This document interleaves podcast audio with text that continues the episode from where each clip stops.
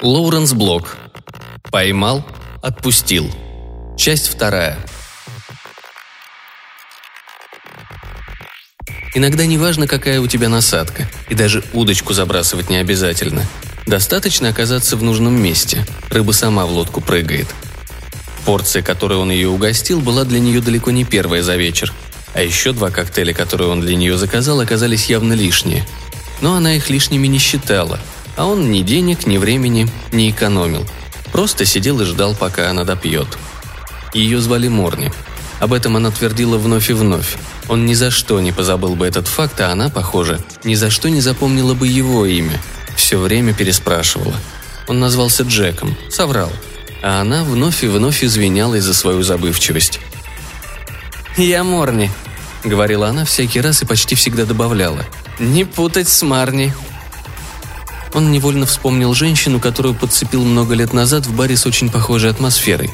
Тоже пьянчушка, только совсем другой породы. Но со своими бокалами Харви Волбангера расправлялась так же увлеченно, как Морни со своими. Все больше клевала носом, глаза осовели, и когда он отвез ее в заранее выбранное место, уже валялась трупом. У него были на нее широчайшие планы, но она была почти что в коме и абсолютно не сознавала, что с ней делают – Тогда он вообразил, что она мертва, и, настроившись на эту фантазию, овладел ею. И все дожидался, пока она очнется. Но не дождался. И это возбуждало намного больше, чем он предполагал. Но в финале он себя сдержал. И взял паузу на размышление. А потом совершенно сознательно сломал ей шею. И снова овладел ею, воображая, что она просто спит. Оказалось, так тоже приятно. «По крайней мере, мне достался дом», — говорила она. «Детей у меня мой бывший отобрал, веришь, нет? Подговорил адвоката сказать, что я плохая мать. Нет, ты веришь, нет?» В доме, оставленном ей бывшим мужем, сразу стало ясно. Тут живет пьянчушка. Не то чтобы грязно, но беспорядок несусветный. Она схватила его за руку и потащила наверх в спальню, не более опрятную, чем другие комнаты. Обернулась, повисла у него на шее. Он отстранился. Встретил ее озадаченный взгляд – Спросил, нет ли чего выпить, и услышал, что в холодильнике есть пиво, а в морозилке, может быть, осталась водка. Он сказал, что сейчас придет. Дал ей пять минут, и когда вернулся с банкой роллингрока и полупинтой водки, она, развалясь на кровати голой, уже храпела. Он поставил на тумбочку банку пива и бутылку водки и накрыл ее одеялом. «Поймал? Отпустил», — сказал он, уходя. Рыбная ловля была не только метафорой. Спустя пару дней он вышел из дома, вдохнул прохладу осеннего утра. Небо было затянуто облаками, влажность уменьшилась. Дул легкий западный ветерок. Самый подходящий день. Он собрал снасти, взвесил варианты и поехал на ручей, где в такие деньки дело всегда спорилось. За час на одном месте поймал и выволок на берег трех форелей. Все они упорно сопротивлялись, и, отпуская их, он, возможно, сказал бы, что свою свободу они заработали, шанс начать вторую жизнь заслужили. Или это чушь? Можно ли сказать, что рыба что-то заработала или заслужила? И разве кто-то вообще чего-то заслуживает на свете? И неужели отчаянные попытки выжить действительно дают тебе право на жизнь? Задумаемся о скромной камбале. Рыба это морская, донная, а попавшись к тебе на крючок, разве что слабо трепыхается, пока ты сматываешь катушку – Следует ли из этого, что Камбала в нравственном отношении ниже форели, что из-за своего генетически обусловленного поведения она имеет меньше прав на жизнь? По дороге домой он заехал в кафе, съел гамбургер с хорошо прожаренной картошкой, выпил кофе, прочел газету. Дома вымыл и разобрал снасти, убрал все на место. В ту ночь пошел дождь. И следующие три дня тоже, с небольшими перерывами. Он особо не удалялся от дома, иногда смотрел телевизор – по вечерам откидывался на спинку кресла и прикрывал глаза, давал волю воспоминаниям. Как-то раз, пару месяцев назад, он попытался произвести подсчеты. Посмотрим. Начал он много лет назад, задолго до смерти матери, и поначалу был ненасытен. Иногда думалось, просто чудо, что его не поймали. В те времена он направо и налево сорил своей ДНК еще бог весть какими трассологическими доказательствами. Как только все сошло ему с рук – если бы они хоть раз им заинтересовались, если бы он хоть единожды привлек к себе мимолетное внимание властей, то раскололся бы в момент, определенно. Все бы выложил, во всем сознался. К чему трассологические доказательства и тем более ДНК? Покажите им камеры неба в клеточку, и готово дело. Итак, их было много. Но он бороздил всю страну и не придерживался каких-то излюбленных методов. Он читал о мужчинах со специфическими вкусами, о тех, кто фактически каждый раз выслеживал одну и ту же женщину и убивал ее одним и тем же способом. Он же, напротив, всегда стремился к разнообразию. Не из осторожности, просто разнообразие и впрямь скрашивает жизнь. Или смерть, если вам так больше нравится. «Когда мне приходится выбирать из двух зол», — говорила Мэй Вест, — «я выбираю то, которого еще не пробовала». Эта позиция была ему вполне понятна. Когда же он эволюционировал, пришел к принципу «поймал-отпустил», ему однажды подумалось. Наверное, эта рука Господня все годы отводила от него беду. Кто поручится, что нет никакого проведения, что Вселенной не руководит некая высшая сила? Его помиловали, чтобы он мог... Что мог? Ловить и отпускать? Вскоре он рассудил, что предположение глупое. Всех этих девушек он убил, потому что захотелось или потому что требовалось, какая разница? А убивать перестал, потому что расхотелось или необходимость отпала. Ведь лучше удовлетворять потребность таким вот образом. Ловить, чтобы отпустить. Так сколько же их было? Он не знал. Как тут узнаешь? Трофеев никогда не собирал, памятных вещей не берег. Только воспоминания.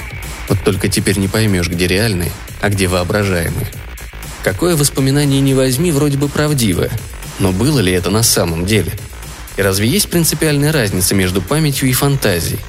Он подумал о серийном убийце, схваченном в Техасе, об идиоте, который всегда находил в каком еще убийстве сознаться, и показывал полицейским все новые тайные захоронения – вот только оказалось, что некоторые жертвы были убиты, пока он сидел за решеткой в другом штате.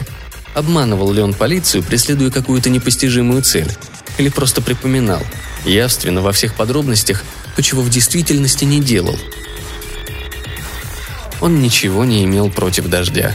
Из одинокого ребенка превратился во взрослого, одинокого волка. Никогда ни с кем не дружил и не испытывал к тому нужды.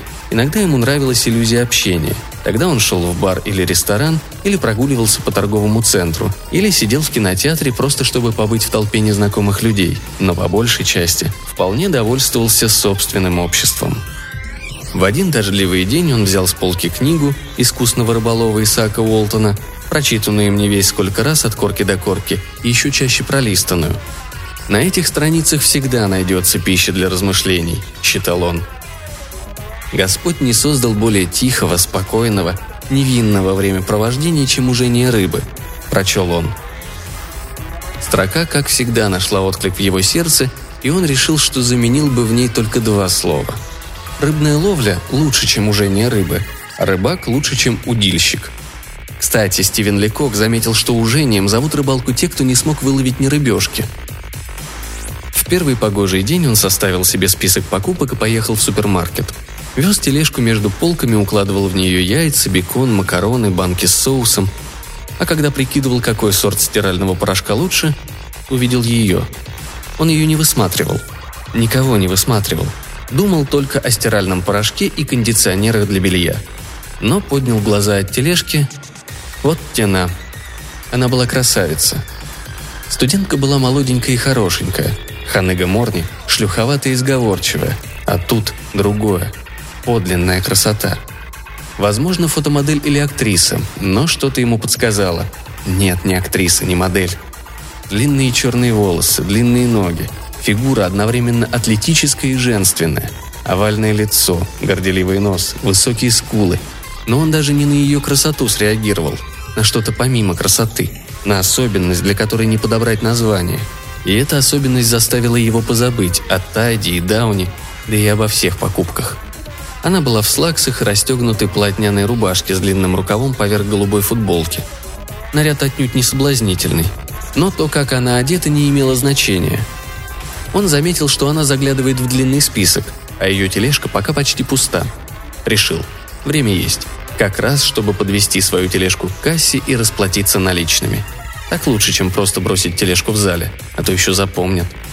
Он расплатился, загрузил пакеты с продуктами назад в тележку и по пути к своему внедорожнику периодически оглядывался на вход в магазин. Покидал пакеты на заднее сиденье, сел за руль и нашел удобное место, чтобы ее дождаться. Терпеливо сидел, не заглушая мотор. Не вел счет времени. Еле замечал его бег. Казалось, может дожидаться целую вечность, пока двери раздвинутся и женщина выйдет. Нетерпеливым не место на рыбалке. И, кстати, для рыбака ожидание – пассивное ожидание – неотъемлемая часть удовольствия. Если рыба клюет, едва крючок опустится в воду, если вытаскиваешь одну рыбину за другой, не испытываешь наслаждения. С тем же успехом можно ловить сетью. Вот-вот. Или швырнуть гранату в ручей с форелью и собрать все, что всплывет. А вот и она.